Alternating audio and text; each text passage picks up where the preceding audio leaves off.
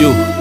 Yeah, yo. There whenever it matters, and even more when you feel like it doesn't. Protect you so you never feel like you wasn't. Know I'm right alongside you. Here, but that I'm behind you, but always got you. End the discussion. Nothing means more. First one to offer is shoulders for what you reach for. Thought I saw the eyes of the world until I seen yours.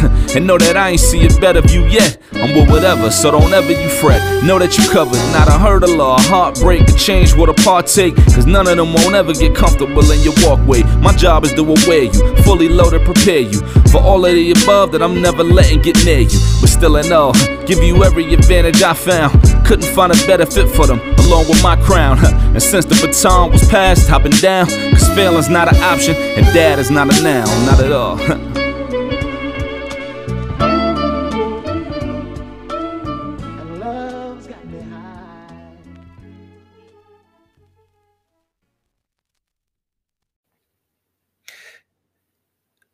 Hey everyone, this is Ishmael from Dad is Not a Noun. I hope everyone's doing well. Um, I'm doing the best I can. Um, I'm truly excited to have this particular guest on. I've been a big fan of him since 2017. He is his name is Razo. He is the uh, founder and the host of the Black Experience in Japan. How you doing, sir? I'm doing great, man. Thanks for having me. No, thank you for coming on.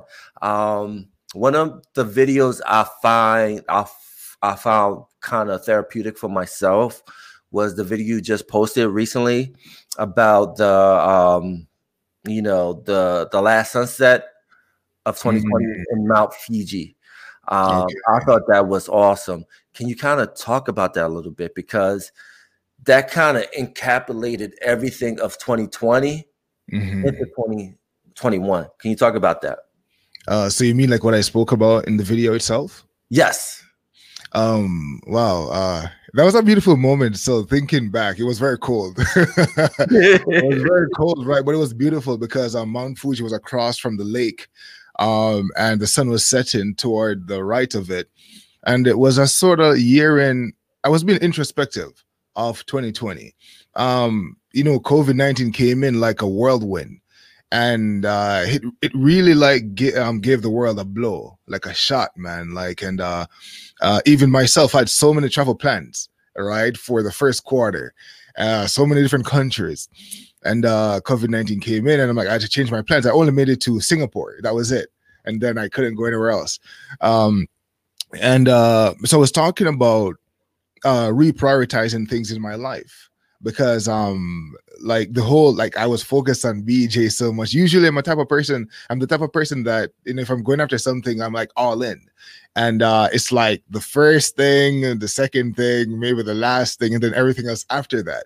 Uh whether it's uh my relationship with God, um, I believe suffered uh my family life um usually sometimes i'm editing my daughter would come into my office and stuff and i'd be like i'm, I'm, I'm working you know? I'm like i'm doing this i'm like you know like I, will talk to you in a second. Um and i realized that man like first things weren't first in my life right? And then covid-19 that time it was a year where i started to re- re-examine myself and um and started to say you know what? Let me put first things first.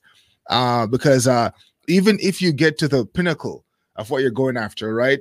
Um, it's like at the end of the day, like what really matters, like what then? And I, just, I just started just thinking about a lot of stuff um, about what really matters. And uh, 2020 was that year for me because we had a lot of time to think, a lot of time to think. Trust me. Um, so it was just a the video was just me just unpacking and just being transparent, vulnerable in the moment as well.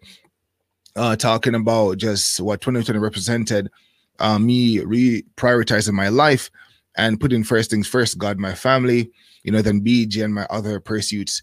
Um, so that was what it represented for me. You know, it was a it was a tough year for a lot of people. Um, I had to go back to Jamaica to my um a funeral. My grandmother passed away um as well, and that was that was another emotional roller coaster. There's the way that whole thing happened. Um, then to travel in the midst of COVID nineteen is another thing. Man, the world ain't the same, bro. That's that's definitely for sure. It's it's very different. But um, 2020 was a, a sobering year and I think it was a year that will catapult me um, into my destiny and purpose um, uh, more accurately. Uh, so that that was what it represented for me. Yeah, definitely. And then one thing I got from that video as and it was just a beautiful thing to see you evolve as a human being. You know, you felt like you know you did your work of changing the narrative when it came to black people because yeah. I know like like the reason you started the black experience in Japan was you know you know your father wasn't there when you were little and you were looking yeah. for superheroes, yeah, heroes, and so that's the reason why you created a black experience Japan. But at the same time, seeing that video, you said, you know what? There's more to life than changing the narrative. Mm-hmm. You know, it's a spiritual part part that I'm I'm I'm seeking. You know, yeah. I mean? so yeah. you kind of kind of break that down for me a little bit. Okay, uh, that's that's big. That's that's big. um, you know what? Um, yeah, I started to think, man. It's like it's it's crazy. From from what I believe, right? I'm a Christian, right? So from right. from my faith perspective, um, I usually every time I read the Bible and I read about the word, re- read the words of Jesus Christ, it's very specific in in what He requires. Right. And um, I'm used like when I see it, I'm like, man, I look at it and I look at my life. You know, like I look down at, at the page and I look up at my life and I, I look around me and I'm trying to find something that represents what's in the word. I'm like, it's it's lacking somewhere. But first I gotta start with myself. And I'm like, Ranzo, are you actually living your life in this way? And I wasn't. Uh, because he wasn't first. You know, you know, and I listened to someone at one point, I can't remember when, that said, he's like, everyone has a sort of that that place in their life, that spot that God fills. But if you're not pursuing or following God, something else is God for you. So if you're not, if it's not your relationship with Him, it's maybe your business, your career, uh, whatever it, money, whatever. So it's like everyone has that seat in them. So if God is not sitting there, it's something else, and whatever that thing is, that's your God. I was like, man, that was that hit me. I'm like, wow. I'm like, I'm looking at my life, and I'm like, what's in that seat? and it wasn't God. He wasn't number one. Right. Like I'm, I call myself like a grinder. Like I work super hard. If I'm going after something, look, when I was doing like um uh before COVID nineteen, I was doing interviews. I was working like all the time. I'm like right. traveling. Like it's my whole life. Right. Um. And I'm like, man, where where was God? Like maybe I might pray one and two times, but he wasn't he wasn't the number one thing in my life. And um, with the narrative of black people changing the narrative, we know that there's a problem. Yes. And as recent as last night, I watched a movie called Woodlawn. Okay. Amazing movie. Amazing. You need to watch it. Um, it's about this uh, football player, um, American football player.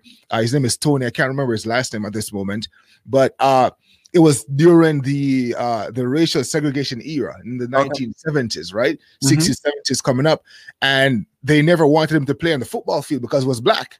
Right. Right. And I was looking at just what black people had to go through. This guy was talented. And I'm like, man, I I feel the pain and, and I'm like, I understand. I, I I can I can identify with the pain.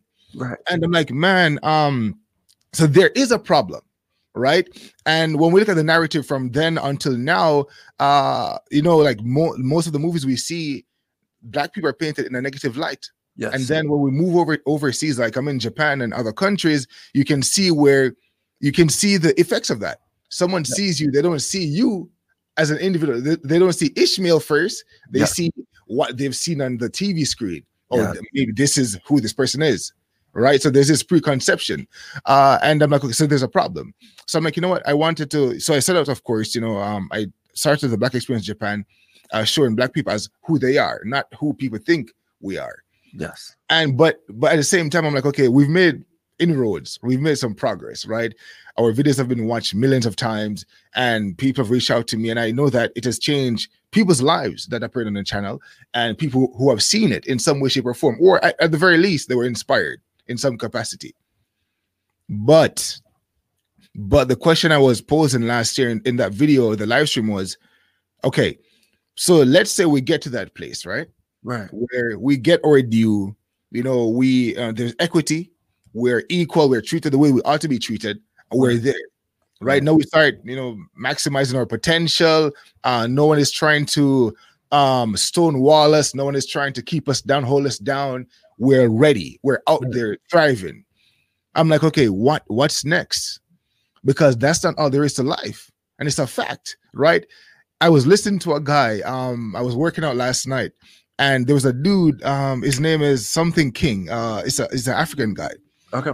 And the guy started a business at 37, retired at 44, right? Wealthy man, like dude, like multi-millionaire now, right? And the man died last year, shortly wow. thereafter.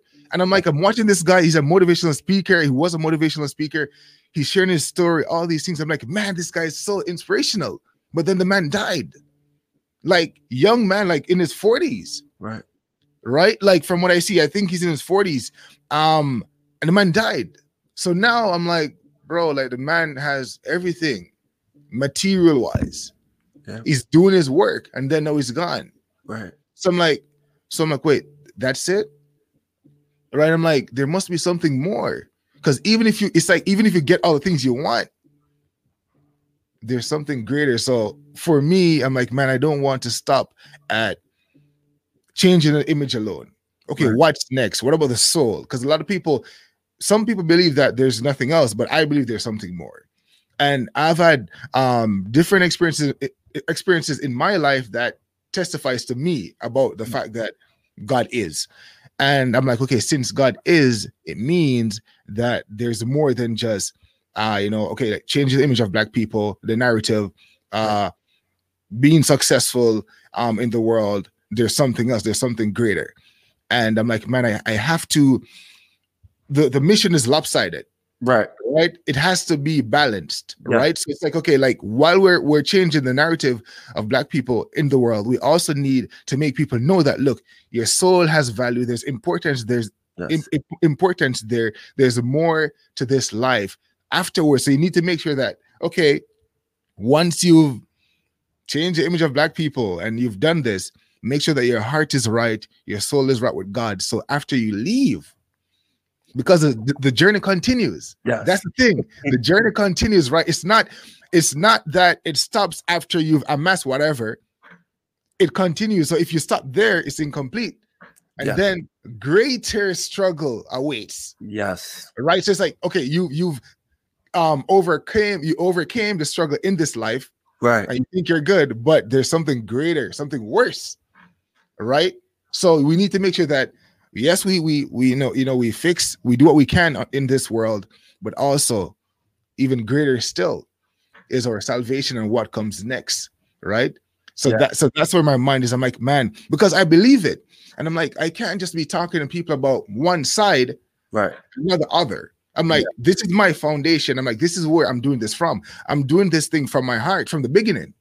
It wasn't about anything else. It was literally a heart like project. Like that's where it's coming from. And it became what it became. I never knew that was gonna happen, but it did. But if someone asked me like how, I'm like, I don't know. I'm like, I was just following my heart.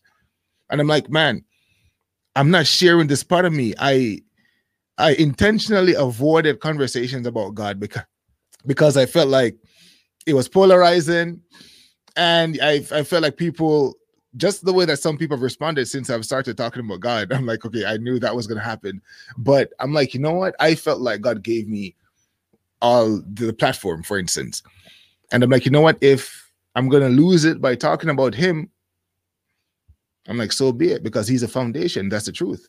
All right. And so that's why I was grappling with that, that I was struggling last year because I felt like God spoke to me. Well, I knew that God spoke to me last year, actually.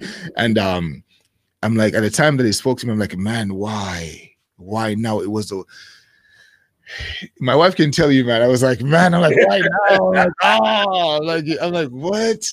you know, and that's the thing that the, the struggle between uh you know our temporal life and our eternal life Right. It's like continual until we leave this planet, yeah. right? Because we're thinking about all the things here. Yeah. Right. Um, and then we're thinking about okay, we want to make sure we're somewhere else, like where God is afterwards. Right. And we can't, and the Bible says you can't serve two gods. Right. Right. And like, I guess I was serving two gods. I was double minded because I'm like, okay, I want to build this thing. I have all this uh, all these ideas about BJ and all these things, and I'm like, man, God, how am I going to do this if you want me to do this? So He wanted me to shift my focus as well, right? So I believe so. It, I know, like I'm long-winded. Forgive me. No, um, no, no, no, no, go for it, brother. okay, but but in, in in a nutshell, it's that we shouldn't only focus on the things concerning this life, right? Because uh God is beyond this life, and is if we just it's almost like you're treating the outside of something and not the inside, right? So you take a shower, you get some cologne on, put on some good clothes, but at the same time, you're not eating right, right? right. You're not putting in the right thing inside you. You're not taking care of your inside uh, right. as your outside. And even if outside look good, if you don't feel great, if you're if you're unhealthy, I'm like, what can you really do? You can't go anywhere. You can't enjoy yourself really. So I think it's it's like a complete picture and that's what I want um, to do going forward. It might be a different approach because I know some people have different things to say about it.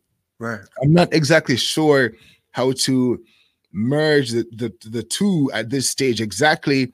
I'm still working on that, but that's um that's what I want to do because I can I can no longer neglect that side um because it is actually the most important side. Some people beg to differ, they you know, they, but I'm like yeah um that's been the greatest part of my life man because i've been through some rough times and stuff like that and that was a part that helped me.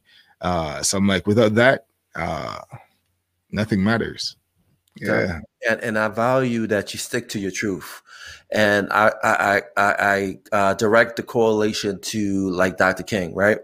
Um when mm-hmm. the um the civil rights bills were signed mm-hmm. um he stuck to his truth you know he went against the Vietnam War. And when he did that, he lost a lot of support, um, okay. especially through the black community, as well as you know his next thing was the the poor people movement. Mm-hmm. You know that was his next thing that he was trying to get everybody together because he thought like that was going to be the next fight was mm-hmm. between the have and have nots. And unfortunately, you know, he was assassinated, and so he mm-hmm what he um, started. So I, I I put those correlations together because at the end of the day, you're sticking to your truth. Yeah, that's the most important thing. You may lose a lot of people. That's fine, as long as you stick to your truth and you look yourself in the mirror every day and say, you know what, I'm doing the right thing. That's the yeah. most important thing. And that's the one thing a lot of people don't realize is like before Dr. King was assassinated, he lost a lot of support. He was like a man on a, in an island by himself. Wow. And now nowadays people love him. You know, everybody quote him.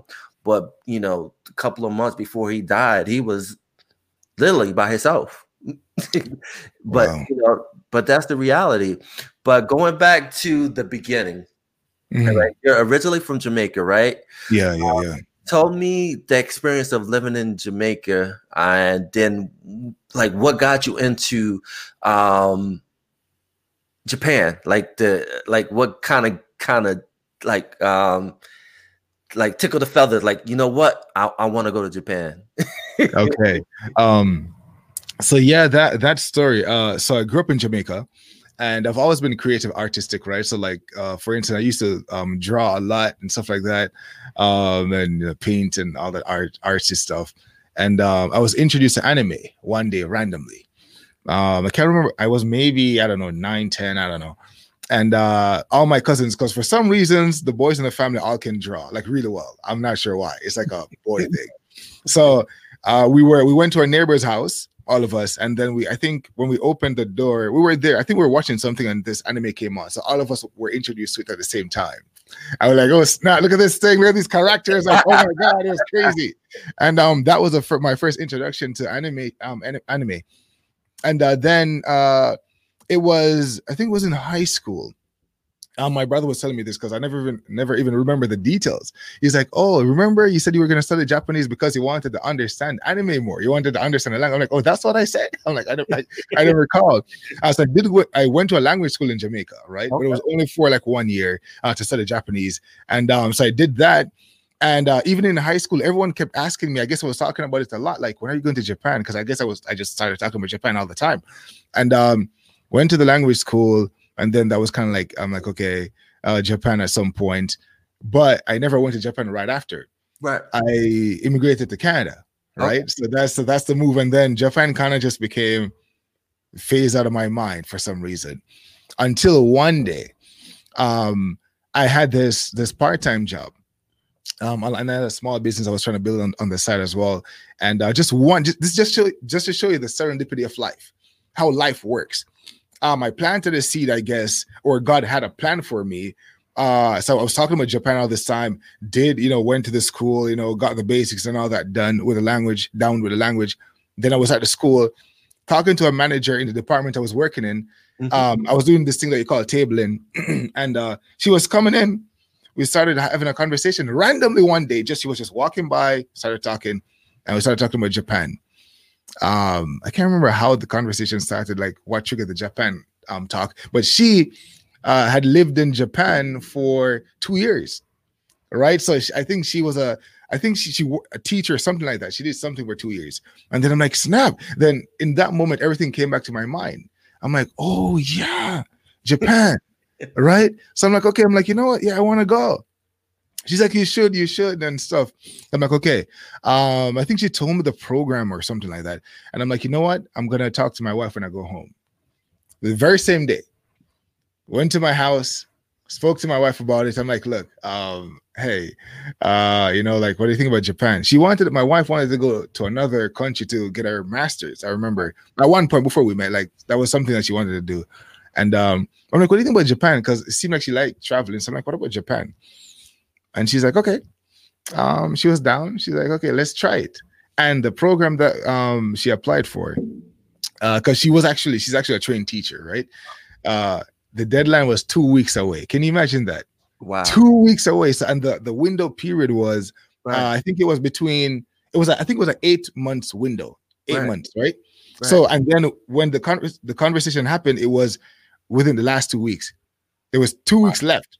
Imagine if we had that conversation like yeah. two weeks. everything was just like perfectly positioned for and the time I'm a man of action, right? So if I'm if I say I'm gonna do something, I'm, I'm not gonna wait. So right we already had, had a conversation. I'm like, okay, as I reached home that same day after work, had the conversation with my wife.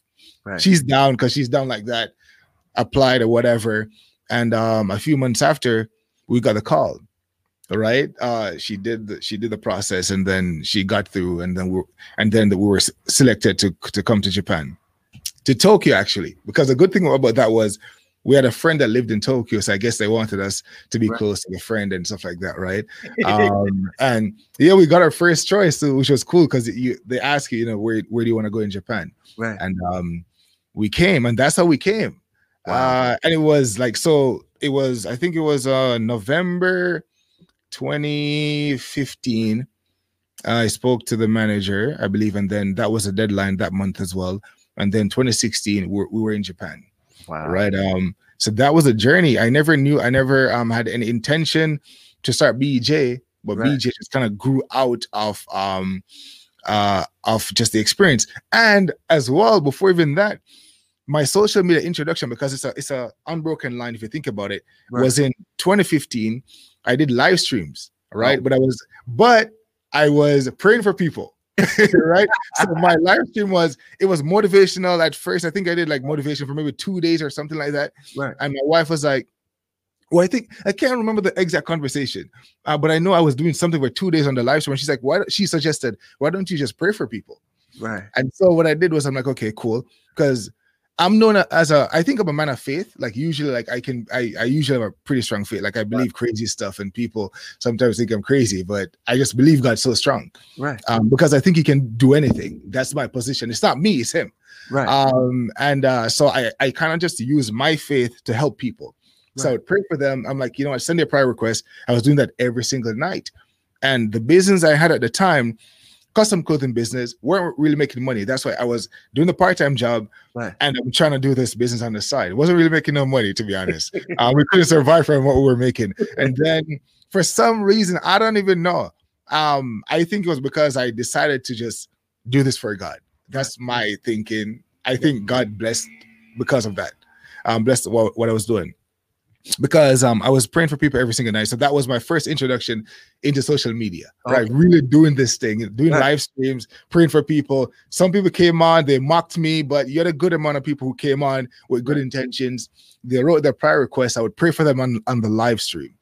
Um, and then I remembered it was a pastor that called me one day and he had an order. There was a conference coming up, right? And I think it was a really small order. I think it was 30 pieces at right. first. And then long story short, that became 500 plus pieces. Wow. And that was what started me. I'm like, I, I, I, yes, I, pivoted my business now to um to uh provide custom clothing services. Right. Because before I was selling my own designs. Right. So I was trying to sell people something that I wanted to sell them, right? Um, but when the pastor called, and the thing is, I never, I'd never done that before. Right. He asked, like, "Oh, do you do stuff for people?" And I'm like, a, I'm like, look, I read like a lot of motivation, um, uh, personal development, book, personal development books and stuff like that, and I study business and stuff like that. So right. for me, my mind is always like, I ain't gonna say no. I'm like, even if I don't know how to do it, so, so I'm like, I'm like, yeah. And then right. I figure, I figure, figure the thing out afterwards. And let me get some water real quick. I, I talk too fast. I'm sorry. No, no, no that's fine, brother. so I um I I said yes, but I never I hadn't done this before. You know, I'm like, yes, and then I figured it out.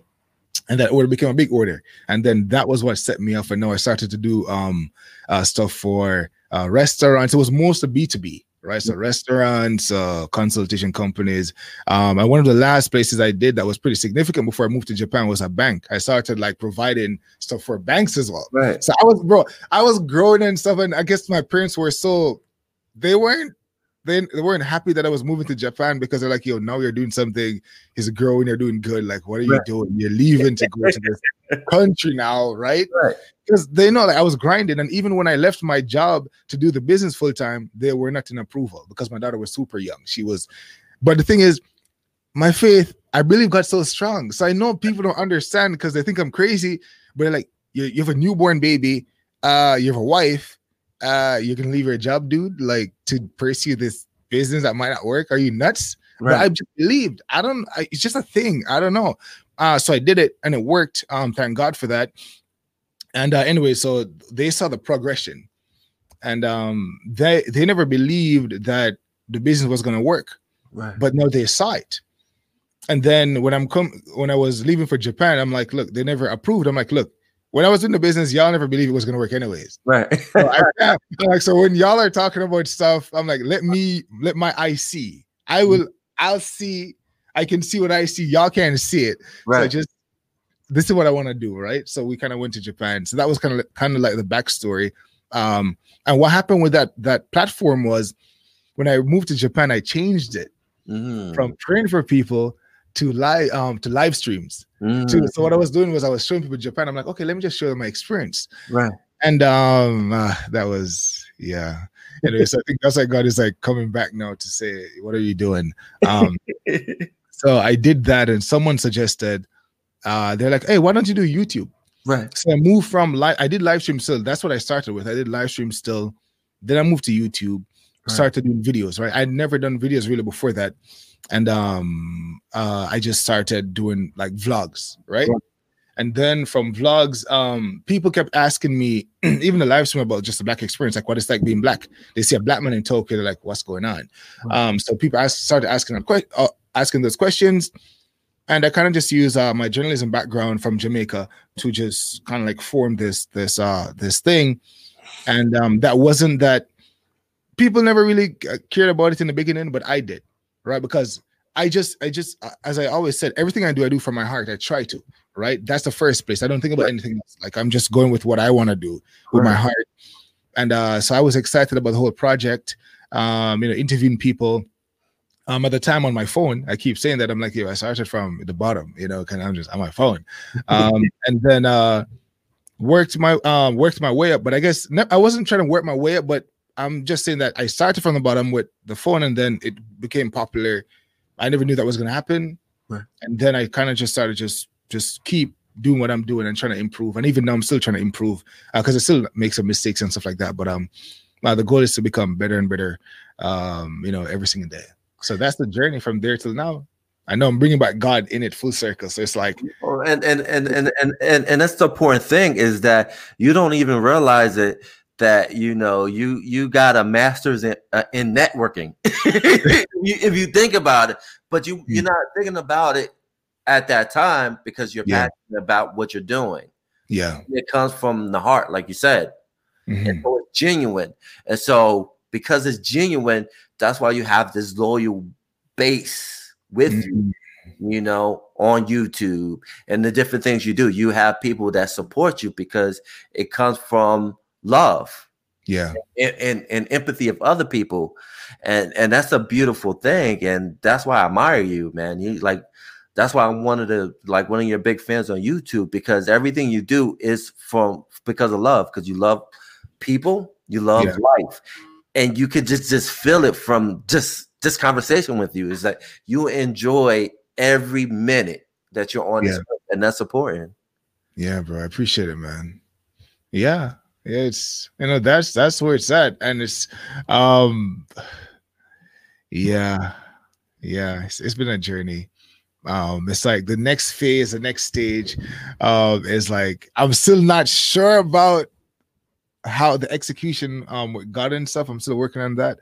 Um but um it's coming from the heart. That's the thing right? And that's although i break all the rules because it's like when it comes down to the rules and stuff it's like okay this is the way things should be done but I tend to follow my heart. You know, I tend to follow my heart. I um, what was it? I think TD Jakes said something. I'm like, well, I'm like, I'm breaking that rule as well. TD Jakes said, um, uh, keeping it real will keep you broke. it's like it's like, hey, you can't really keep it too real. But I'm like, for me, I know I, I do stuff that probably shouldn't do. Like I'm maybe too vulnerable, maybe too transparent, maybe too real, and just being my authentic self. Yeah. And that sometimes might not be the best, but I'm like, it's a, I'm like, I can't help myself. I'm like, I think it's the best way to just be, man. I'm like, no, it is, and that's the one thing that as black men we have to be vulnerable. That's one thing we're told at an early age is not to be vulnerable. It's mm-hmm.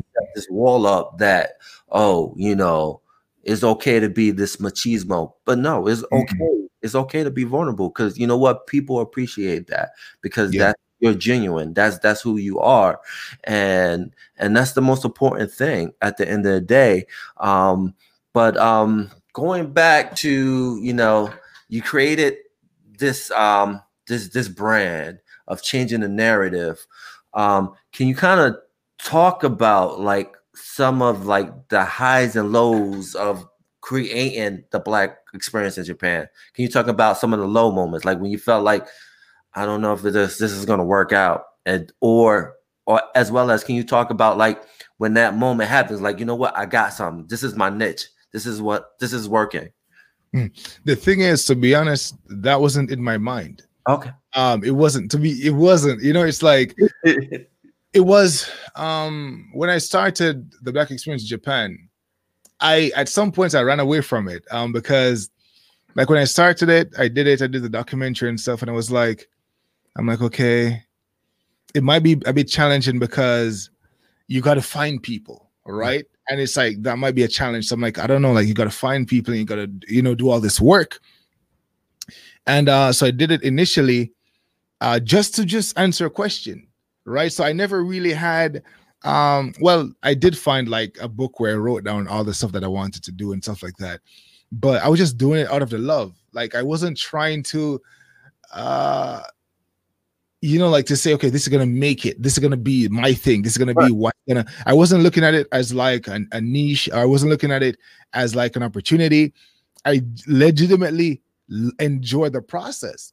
Mm. That was it. So like I was meeting new people, right? I was hearing their stories. Um, I was editing the videos. Like usually when I, I went out to did an interview, I would edit it at the same time because I was so excited about it. Like it was really driven by passion.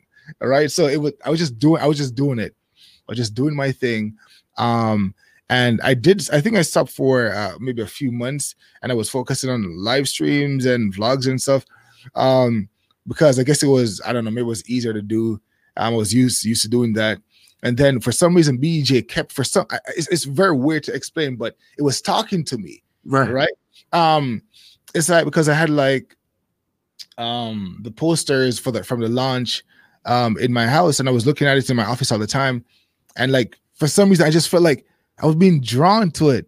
You know, it's almost like you started something and then you're kind of like, I wasn't focused. It wasn't my my right. main focus, but it was for some reason it was uncomfortable. Like, ah, this thing is calling me so strong, and um, I'm like, okay, I give it. I'm just gonna do it. I'm okay. I'm gonna just, I'm just gonna keep that. Literally, that was what happened. Right. I was trying to focus on something else, but it kept pulling me. right. That's the truth, 100. percent Right. And then I just, I'm like, okay, cool then I started to just continue it and I started doing it and doing it and doing it and doing it. And then eventually just it just happened. So people keep asking me questions how I'm like, I don't know. That's it. You know, and sometimes I think some stories that's just the way it is, right? Some stories just happen. It's not maybe God had a plan, and I think God had a plan. Um, so I can't say uh, this was premeditated and I knew exactly what I was doing. Right. right. Because if I did, and I keep telling people because people ask me about this, it's like I would replicate my success every single time. Right. And it doesn't happen all the time. Right. So I've released so many videos and some do this, some do that. Because if anyone knew the exact formula, every single video would be a hit. That's but, true. Very true. But you, but you don't know how to do it. So that video just happened for whatever reason. And um, I just, you know, I just kept, you know, I just kept doing what I was doing. That that's pretty much it. And it kind of just got to where it's um it's at today. Right. So it wasn't low moments, um, was maybe more so, you know, just learning the whole process of um how to do the videos editing I, I, guess i have an eye I, I think i have an eye i do make mistakes sometimes and all the mistakes i make i know so it's not like i'm like oh start audio on this one or this on that one um, but I wanted to get the story out. So that was my most important thing. So I never really cared. I'm like, you know what? The story is the important thing. I got to get it out. Um, and so most time, more times, the equipment maybe wouldn't work as I wanted it to work you know, I started editing on my phone too. So I, I did everything on my phone in, in, the beginning, right? Because my motto is, and I've said this before, it's like uh the thing that I'm trying to do, can I get the job done with with the things I have already, right? Of course, yeah, I could maybe try to go and get a camera and get a computer and get all these things, blah blah blah blah blah. But before I even go there, because this is how I do business from even Canada, it's like, what do I have? Can I get the job done with these resources, yep. right? without you know um increasing my expenditure can i do it if i can i get the job done and then you work your way from there so um so i was doing all that you know filming on my phone editing on the phone and sometimes that's a little small thing you got in your hands and you're just like and like, oh snap! this happened to it. I'm like, oh, this crashed, and then I'm just like, oh my god, and you know, so that was that was the most challenging part, you know, um, in the in the beginning, and um, I guess I overcame that, you know. So that was it, man. So I think that was a journey. So yeah, that was it. That was it. And it's just amazing to where you're at right now. But w- out of the thousand stories that you've done, which one kind of res- resonates you with you the most? That kind of, you relate to the most? Because you've done a lot. But there's always that one that you always go back to, and you're like, and it, it, it hits your heartstring a little bit you know what? I, I can't say one story because it's not just stories, right? There there are people too, and it's like people keep asking me like which one. I'm like all of them. or like it's like a mosaic, and each one represents something. Um, each one is someone's authentic story, right. and I think all of them has something in there in some way, shape, or form. Um, you know that can uh, inform us right. in some capacity. So I, I, wouldn't, I don't want to say this one or that one. Uh, they're all, um, you know, unique. Definitely. I, hey, I, that's a great politic uh, way to look at it. You know, if, if office, I understand, but um, but um, as a as a family man, tell me the life experience of living in Japan. Um, mm-hmm. a black family living in Japan because your wife your wife is a teacher. Mm-hmm. And what I've learned that your your daughter loves school, but yeah. talk walk me into that experience. Yeah. Um well I guess as a as a father, um the I guess two of the most important things for you is you want to be able to protect and provide, right? So um especially you want to protect that's a big thing as well you want to make sure that you know um you're in a society where you're the minority like like point one percent maybe or less. Um, and uh, people respond to difference in different ways, right? Sometimes it's not positive. And I have a daughter, right? And she just she turned six last year, and it's like okay, she's going into school, and you want to make sure that she's okay.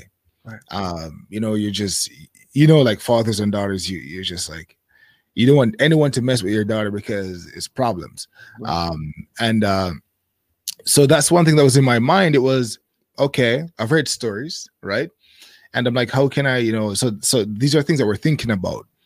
Uh, how can we make? And I think a lot of people in Japan, whether it's mixed kids or black families, or maybe just foreigner family families overall, they're trying to find ways to make the transition as smooth as possible Um, how can I get my my child into this school environment and for them to experience as as little bullying as possible?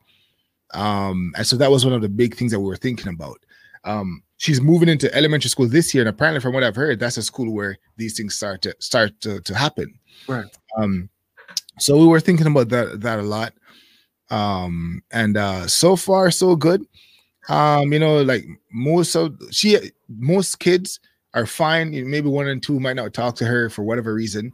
Right. Um, but I guess that's that's true across the board in any country you reside in. Uh, so so far, she hasn't had any experiences that would make me want to pull her out of out of a school or to go up to the school and confront some people because I'm like I would do that because I'm like you don't mess with my daughter. Uh, right? I'm like I don't care. Uh, so so far so good. It's cool. Um, but uh that that's that's the, the main thing. Um, it's cool. Like you know, I spend a lot of time with my daughter. Um, I drop her to school now. Uh, usually we take her to the bus. It's fine. I go by the school sometimes. Um, so far it's it's not bad. Growing up in um, her growing up in Japan is so far so good. There were some questions at one point that she asked me as a um myself and my I think she asked my wife was asking why is she black? Wow. um like why is she different? And she it's crazy that she was asking like why is her like handmade like this color and this side this color? Why is this white and this black? I don't get it. Um, and, you know and, and, when she was in the beginning stages of learning japanese uh, she sort of regretted the fact that english was her first language right because she had to like listen but now she's like learning a lot she's communicating herself now but initially going into school right. already having a foundation of english Right. Like so now you got to observe and try to to um, absorb as much as you can. And she found that challenging. You can imagine, right? You're trying to like a whole right. new language. Um, so I guess she in the beginning stages or in the beginning she was like, you know, like I wish Japanese was my first language. But now she's cool. She's learning more and more each day. So overall, it hasn't been that big of a challenge. Um, uh, people say people say elementary school is where stuff happens. Um, but so far, in comparison to elsewhere, she loves it. She loves going to school. Like if if for whatever reason she can't go, she would just be like, ah, you know, like she's not happy. Right. Uh, she was telling us what yesterday, I think it was, that she wanted, she enjoyed staying at school.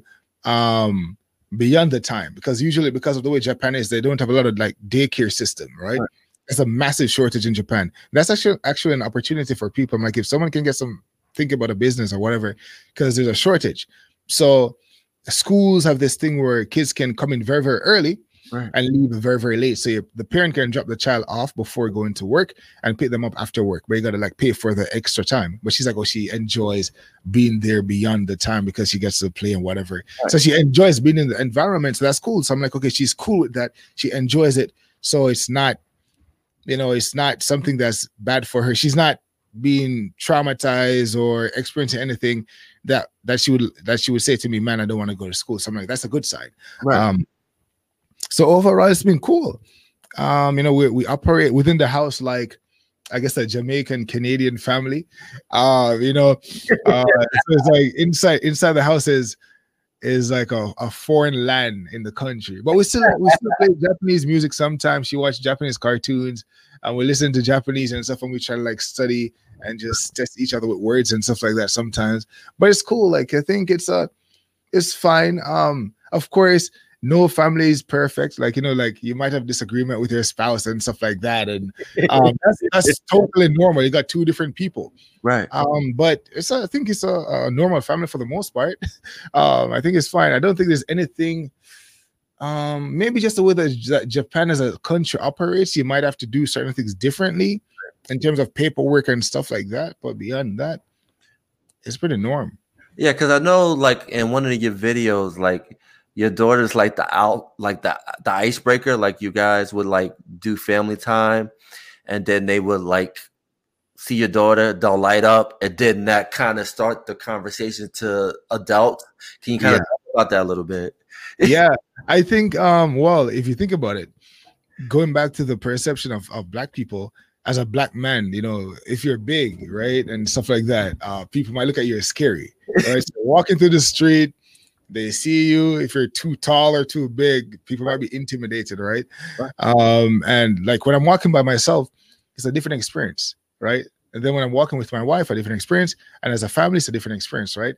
So I think it's from more the man alone, very very intense. The man with a woman, his wife, not as intense or intimidating. Right you know, then with a daughter, it's like, oh, snap, a normal family. Oh, like it, I don't know, for some reason she represents like this little cute baby and little girl, and they're like, oh, look, kawaii, and and then they start with her, and then it makes it easier for them uh, to just converse with us. But if you're by yourself, like me, walking around, some people, maybe men, maybe rarely might say what up or something, but right, people are kind of like, I get, I guess, a bit scared, I guess, when they see a black man just walking through the street. And, yeah, but um, having a daughter makes it, or a child makes it easier because Japanese, for some reason, seem to like kids a lot. Um, so it's funny that they seem to like kids, but they don't have a lot of kids. But it's the work culture, though. It's it's it's it's, it's very very bad. Yeah, because um, it, because it's kind of weird in a way too. Because you see, like some of the the characters they create a create, they're like this childlike anime, like yep. these um almost like doll like characters yeah represent certain things. So you don't see a lot of kids, but the way they advertise is kids friendly. So I, yeah. I get connected to a little bit. It's kind of weird. Yeah, I think um they do like I think they do like kids, but I think it's more so it's not um there's a documentary about why um Japanese are not really copulating or having sexual intercourse as much. Um, but I don't think I watched it, but I, just, I saw the title of that. Um, but so I don't know about that phenomenon, but uh, I I I know that the work culture makes it kind of hard um, because I have even friend I have friends who are seeking a spouse or seeking a partner, like and they, they can't find one for some reason, and they're always busy. They're working, working, working. Right. So it's like if you think about it, it's like if you're always working, you don't really have time to even date, right? So then maybe you got to try to find someone online Right. Uh, some people might be too shy to approach a person, so that also is there. Um, and then if you do find someone and, you do get married, then it's like, okay, when are you gonna have time uh, to do all these things to have a child? And I've heard it's kind of weird, but I've heard that apparently, like after a Japanese woman uh, has a child, the the marriage is not treated like a marriage anymore it mm. moves from a hu- husband and a wife to like a mother father thing and they don't really come together as much that's what i've heard i don't know if this is right across the board right. but it seems like once a, a baby comes into the mix the dynamic of the relationship will change of course normally but right. for some reason it's almost like the husband and wife part is almost no longer there it's more so just like a child rearing arrangement which i've heard that i haven't delved deeper to try to see if this is true or not but right. I think there are different factors overall that why people why there's a shortage of like you know um relationships where they're producing children but it's affecting the country you know as you know like it's a declining population Asian population um in a few years if they don't do something about it the japanese people might no longer be here right it's kind of crazy to even think about such right. a, a world but something has to be done and that's what they need more foreigners to come into the country right. and uh and especially low skilled workers who um the japanese people don't want to do those jobs right. so they need people from overseas to come and fill those positions um so the country can be productive and they can keep the economy moving forward um so yeah it's it's uh quite a big issue definitely because i see like when it comes to japan culture I, I just feel that they're very resilient because you know last last year was the 75 year anniversary of the the bomb that dropped on Hiroshima. Mm-hmm. You know, if you think about it, that's not that long ago. Yeah. And to be where they're at right now is extraordinary. So I always wondered, like, the kinship between Japanese and black people, because we, you know, we've all been through atrocities. Mm-hmm. So I thought that would always be a commonality because of the historical past. But again, like you were saying, um, a lot of people from Japan they come from like um a, aloof mindset, like oh, uh, the perception from of black people because mm. they what they see on TV. Um, mm. kind of like dive into that a little bit. I don't know. I know that's a little a little deep, but I always thought because of the historical past, there's some form of connection between yeah. black and, and Japanese. Uh, someone also said something similar about South Korea as well, the Koreans, um, because of what they experienced. Um, and um, I don't, for some, I don't know if they, you might have some. I can't speak for the whole populace. First of all, I'm like an outsider. I'm a foreigner, um, so I don't have much insight in that regard. Um, but I know that some people are aware, and maybe the vast majority aren't um, of some of the struggles. They might not know the whole, the full story. Uh, they might just I've heard maybe bits and pieces from you know just here and there. Uh, you know, I did a series, a short series about what Japanese think about black people, and some people are offended by it. But I'm just like, look, if you want to know what they think, I got to get some of them and let them speak for themselves, right? right? So I think that was the best way to do it. Um, so I just put these people in a position where their voices could be amplified, so people could hear their perception. Really, really old people, you know, and young people as well. And for the most part, it was it was positive. But you got to think about it too that they're online. They're going to be public facing. Right. They might not say everything they want to say. you know what I'm saying? Uh, but they did talk about uh, the perception of you know like people from Africa based on what they see in media. Because when you watch, when you see media with Africans, do you think Africans are this way based on what you've seen? Yeah. So they have that perception. And then when they think about more uh, prosperous countries, they have a different percep- perception because they feel like, well, this these people might not be taken from us because right. they're already okay.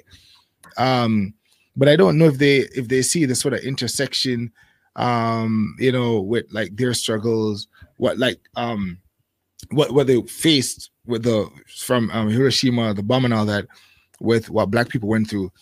I don't. I think that might be a very small percentage of people in Japan that might think about what it feels like uh, you know, to be, you know, treated in that way, um, uh, juxtaposed with the black struggle itself. Right. Um, I think maybe only if enlightened few might perceive it that way. Right. Um, but um, yeah, it's some people. I don't know. Someone wrote a comment in one of the on one of the videos I did. I think it was yesterday. I saw this comment, and I'm just like, man. Uh, the guy was like, Asians. He said, look, it's just one comment, one perspective. So I'm not saying that this is across the board because uh, a lot of people get offended really easily. But I'm like, look, it's one person's opinion. He said that he's Asian, and he's saying Asians generally treat all races okay, right. fine, respectful, until you want to marry one of their child and you're black. Because that's what he's saying. So he's saying, look, as long as they don't care, you're fine, they treat you respectfully until you're a black person you're trying to marry their child, and then you see the racist racist side come out. Um, maybe that's his family right. or his friends, I don't know, but he's saying from his perspective, that's what he that's what he thinks. Um, so people, you got different people, man. You got some really cool Japanese that, that I've met, and some Japanese that don't seem to be too fun. Uh, but uh, you know, it's just it's just the way it is. It's humans, right? And that's the thing. That's when we talk about God, and we go down to uh the narrative of black people. It's like people talk about sin, and the thing is like if we follow what Jesus says, love God, the, the, two greatest commandments. Think about it for a second. Yeah. Love God with everything within you and your neighbor as yourself. Yeah. Racism would not ex- would not exist if people treated each other the way that they would like to be treated. It's that simple. End of story. It's yeah. like if we followed his like his example. Because people sometimes I all of us have like light and dark within us. And then he came so that the light can just take over the dark side right? And we can walk in the light. Um, and it's like these people, if you the thing is, some people can say that they follow, they know Jesus or whatever the case is, but if you're not living your life as he said, that's why when people blame Christians, because they, they do this to me when I started talking about God, about the slave trade. And the Christians, I'm like, look, I, I, I understand what you're saying. I'm like, look, sometimes you know back in the day I, i'm like man i wish i could go back in the past you know, like i'm like because i'm like you know i'm like to wreak havoc you know that was what i was thinking in my mind because i'm like man i'm like i was saying to my wife last night after watching woodlawn i'm like i think god put the most dangerous people in this era because i'm like the, the black people now i don't know i'm just saying i could be wrong but i'm like if we were back then i don't know if I'm like, it's a different story. I'm like, I don't know if y'all could, you know, but I don't know, I could be wrong. But um, you know, what, what I'm saying is that they come in the form of like, oh, I'm Christian or whatever, but anyone can take on a label and say you're something that you're not. No. It's like their actions, their fruit. Yeah. So you cannot be reading from the Bible that says, um, love your neighbors yourself, love your enemies. That's yeah. what can you imagine? That's what it says. That's what Jesus says. So if everyone were following that, then we would have no problems because you wouldn't treat me bad because you don't want to treat it want to be treated bad. You would give me my fair due because you want to be given your fair due. and true. that's the thing. So if if everyone saw each other like that, you wouldn't be treated anyways. It's it's crazy how easily um the double standards that we have and how easily we treat someone else a certain way. Yep. And I try to do this to myself. Sometimes I think and say, wait, what if I was in this position? Right. And I sit with it for a second. Right. And Im- immediately by putting yourself in someone's shoes like that, you're like, man, okay, this is okay, snap, that doesn't feel that good. Right. I don't like how this feels. Okay, maybe this is what I need to do. And I think if more people did that, if more people did that, right? Because I can't, I can't, I was watching the movie and I'm like, man, I can't imagine. Can you imagine the hate in someone's heart? Right. Do I, some of the things they did. Yeah, and I think it goes the hate goes back to insecurity of self. When you're insecure mm-hmm. of yourself, usually that's when hate comes out the most. And I think that's the main reason why. Um, but um, going back to the common theme of everything, mm-hmm. um, the common theme of a lot of your interviews goes back to the concept of freedom. Mm-hmm. Um, so can you kind of break that down for me? Because I felt that was powerful, especially from your documentary. A lot mm-hmm. of uh, black people that live in Asia, the common theme was freedom. That they felt the true essence of freedom in Asia than they did living in the states. Mm. You know, uh, one question that could be posed is, um, is the the sense of freedom or the experience of freedom, the way you feel about it, the same as freedom itself. Meaning, because some people would say, well, some of these people, I'm just saying, like, some people would say, well, the more you learn about a country and a society, um, maybe you wouldn't perceive it the way that some people perceive it. Like, uh, so, so some people are saying, well, you feel like you're free or you feel like you're safe, but in actuality, you aren't really free and you aren't really safe. So the, a question to pose would be, what's re- what's safety or what's freedom? The feeling of it or the reality of it? I'm like, if you're experiencing it as freedom and safety, I'm like, I think, well, I'm think that's okay. I think right because some people might say black people feel a certain way in in in these countries, but the truth of the matter is when whatever hits the fan is something else. Uh, but most people feel that like they feel like when they go out um, they feel like they're okay. Uh, um, no one does anything to them. Uh, they're able to go to work, do what they want to do, start things, um, you know, and, and just get things done, have peace of mind, all these things. I'm like, people have experienced that for years. Yes, you got good days, bad days, like anywhere else, but I'm like, they experience that that level of freedom, they experience that level of safety. And as I said, some people do have bad experiences where bad ex- uh, encounters with police, um, really, really horrible experiences at jobs. Uh, so that does exist as well. But at the same time, a lot of people feel safe, feel free. So it's like the baggage you had from somewhere else. You're you don't have that when you come here, right? Like you feel like you don't have to worry as much. Um, you know, like I remember this guy in Hokkaido, he said, you got to put an armor on you know, like elsewhere, you're going outside, you got to put this armor on, you got to be ready to go at any moment. In Japan, you're chill, you're laid back, you don't feel like you got to be in, you got to be ready to defend yourself, right? Like when I move around Japan, I'm just chill. You know, I'm just like, I'm cool. And that's why when I had like maybe the one and two uh, negative experiences, it took a while for me to like get to to the breaking point, right? Because I don't walk around just ready to go because it's not like Jamaica. In Jamaica, you got, you got to be ready to go. Right. Like, at any moment, bro, like someone could try to rob you on the street yeah. or some encounter with some dude or something. So you got to be in that frame of mind every time. Yeah. It's not even a joke, right? So it's like um in in Japan, You don't even think about that really. You're just chilling. So it's like, are we really free? Are we really safe? I don't know, but we feel really free and we feel really safe and we do experience um uh peace of mind. Just like that video I did the live stream, I'm by the lake. Yeah. Mount Fuji is right there. I'm chilling, the sunset. Sometimes in the Japanese garden, you go by the river. I go for my runs and stuff. Go like you're running, meditating, whatever, you know, listen to something. You're cool. Right. So I'm just like, hey, people feel that. And um that's what they experience. Like, so it seems like it's a place where if people think things of you, it really it mostly exists in their minds. Right. Um, I don't know what the future will look like. Uh, like as more people come over and the country starts to change a bit. But for now and in the past, people have lived there for, you know, decades, and they experience the same thing. So I think um, that's what people feel and I, I and I definitely feel, and I think the best advice is when it comes to freedom, going back to what we were talking about before, the discussion about Mount Fuji. Um, I think um, nature is the great uh, advice when it comes to freedom.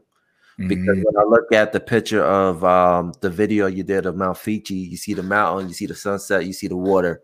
That's yeah. right there. That's freedom right there.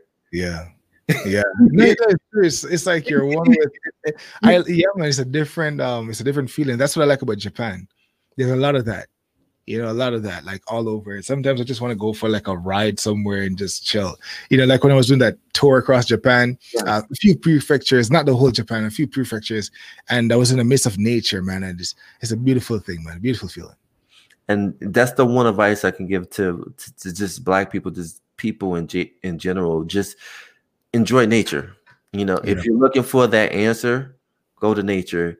Um, this is a great conversation. I think I I, I want to do this for like hours because you know you definitely you know made my this was my bucket list and it was truly oh, wow. a privilege and an honor to give uh, to have this conversation with you um, before we end this up what advice do you have to um, just people in general that thinking about leaving the states to go to Asia? What advice do you have for them?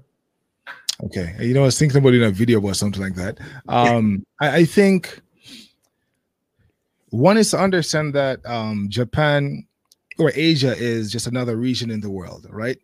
Uh, so there will be people issues, right? People are people wherever you go, right? And you'll find people with so it's like so don't think of it as a place like as a utopia. It's not heaven, right? we're, we're not heaven is not yet. Heaven is not yet, right? Um, so come with an open mind, right? But but at the same time, don't expect it to be perfect all around, right? Because sometimes if you're expecting perfection and you get something with a little blemish, then you're disappointed just don't expect perfection um but come with an open mind ready to uh pursue your dreams your goals um also being willing to be immersed in the in the community as well right in the culture right just try to become a part of it and uh just give your best um and uh yeah, I think that's pretty much it for the most part. Just don't think it's a utopia. Come to contribute of yourself and pursue your dreams, and um, you know, take it one day at a time. Uh, and I think it should be a better experience um, in some capacity than what you're used to. It's something different. It's something different. It will add more color to your life, I think. And this conversation had add a lot of color to my to to to my light and oh, wow. our world and, and everything. Um, tell the people out there how they can find you. Okay. All right. So you got you guys can find us on Instagram, Facebook, and Twitter at T H E B L A C K E X J P. And you can find us on YouTube at the Black Experience Japan, um, and all social media platforms as well. Uh, yeah, thanks a lot. And the website is uh, on the ticker below. So check out the website. All right, blackxjp.com. Ishmael, it was a pleasure. Thanks for having me. Thank you, sir. Thank you. And you guys have a good night. or good morning, wherever you, you reside from. yeah, it's evening time now. What time is it? It's about let's see. Let me show you real quick. Yeah, it's 5 16 p.m. Sunday. Yeah, yeah it's 316. oh wow. late, man. Very, very late. But it's all love, man. And it's truly a privilege and an honor to talk to you, sir. We got to do this again. All right, bro. Blessings. All right. I hope it was good.